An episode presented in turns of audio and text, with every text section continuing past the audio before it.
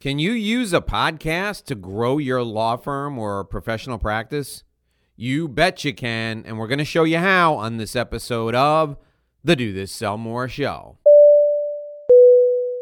Hi, this is Dave Lorenzo, and this is the Do This Sell More Show. I help lawyers, professionals, consultants, and anyone who's interested in relationship-based sales grow their business. And today we're talking about how you can use a podcast as a way to grow your professional practice, as a way to grow your law firm, as a way to grow your business.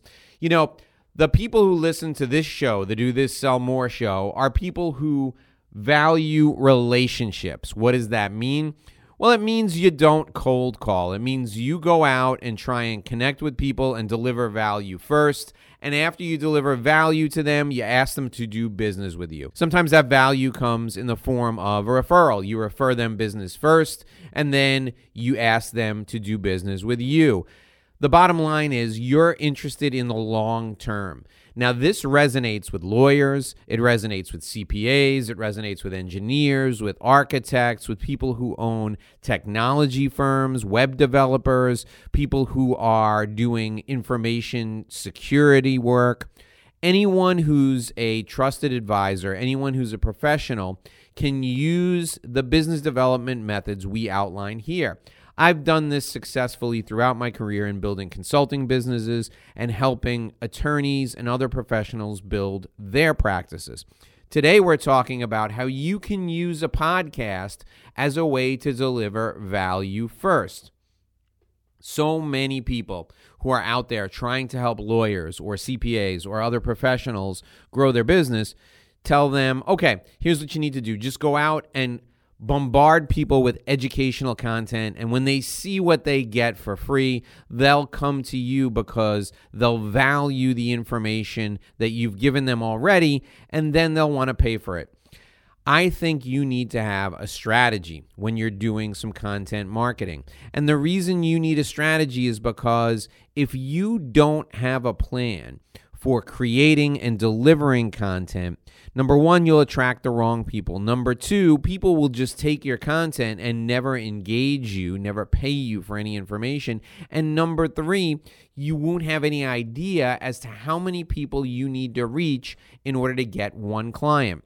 So today I'm going to share with you the content methodology that I've used over the years, and I'm going to demonstrate how I apply it to this podcast and how you can apply it to your podcast to grow your professional practice, to grow your firm.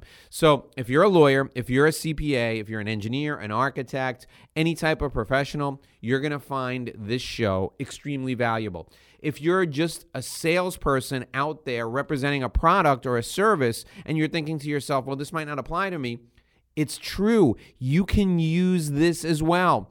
Your relationships are equally valuable. You don't have to be an attorney to get into relationship-based sales. So this content development strategy and distribution method through podcasting is valuable for anyone selling any product or service, but it's particularly valuable for attorneys, architects, engineers, professionals. Okay, there are seven different types of content that I use in my podcast and I use in my writing to help me create, develop, and deepen relationships with clients and referral sources.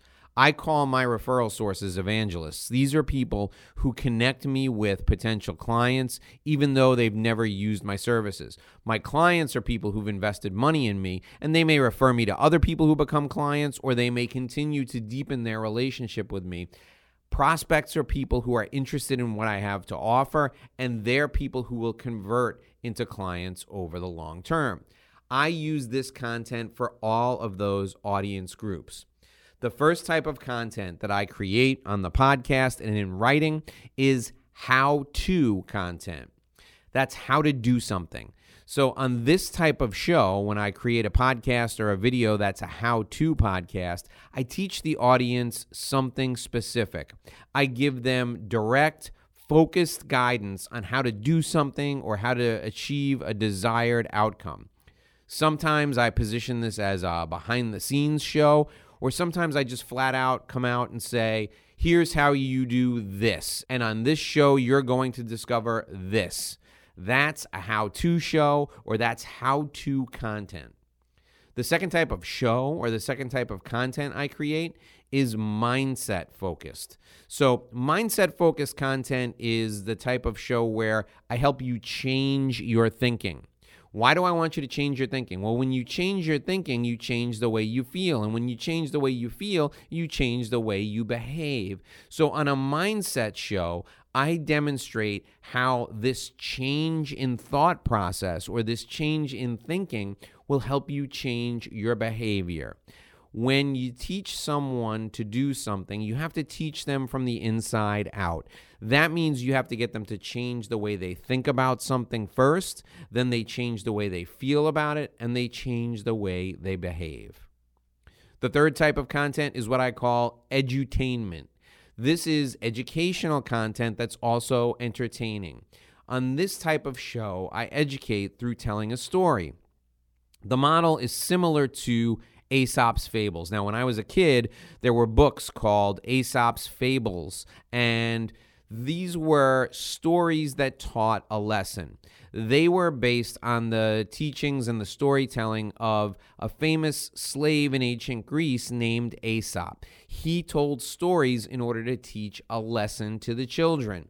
That's what I do in edutainment type content. I tell you a story that brings you into my world, and I entertain you all the while I teach you a lesson. People resonate with this particular type of content, and it helps them take action. The fourth type of content is promotional content. This is where I pitch something to my audience that's good for them. It's either an event or a course or a coaching program. The bottom line is I share my services with you because they help you, and then you invest in me.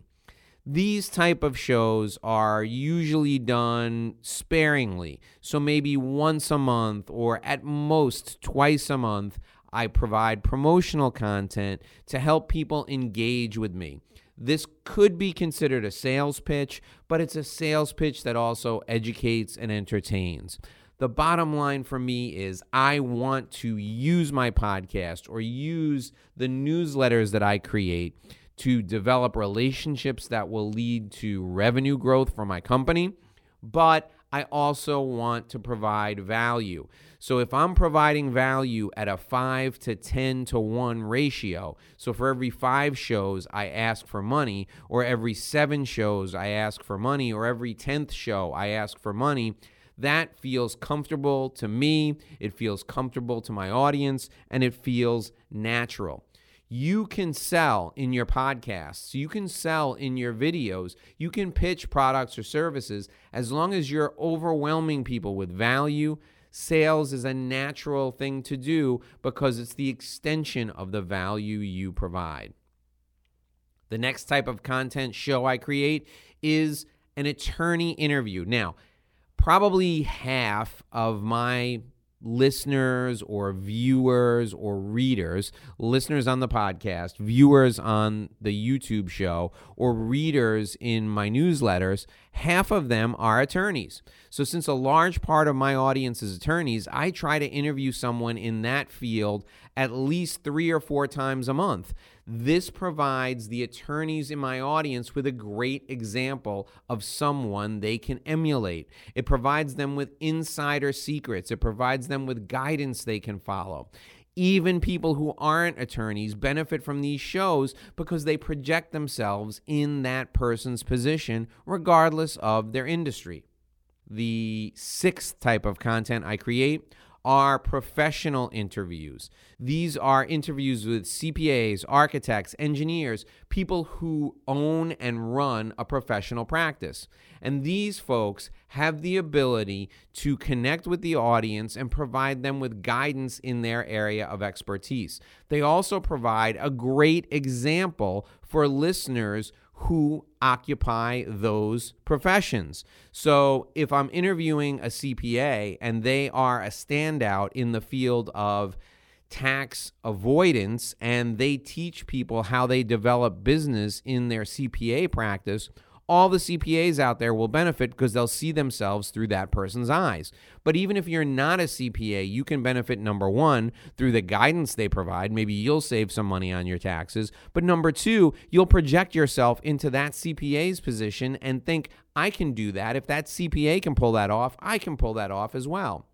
The final area of content that I create are expert interviews. So these are authors or professional speakers or people who have deep expertise in a specific topic, like, for example, search engine optimization or using LinkedIn to grow your business. These experts are valuable because people in my audience want to learn from people who have deep expertise in a specific area. So I am always looking for great experts to talk to, people who've written books on a subject or people who've immersed themselves, their entire career in a specific focused area.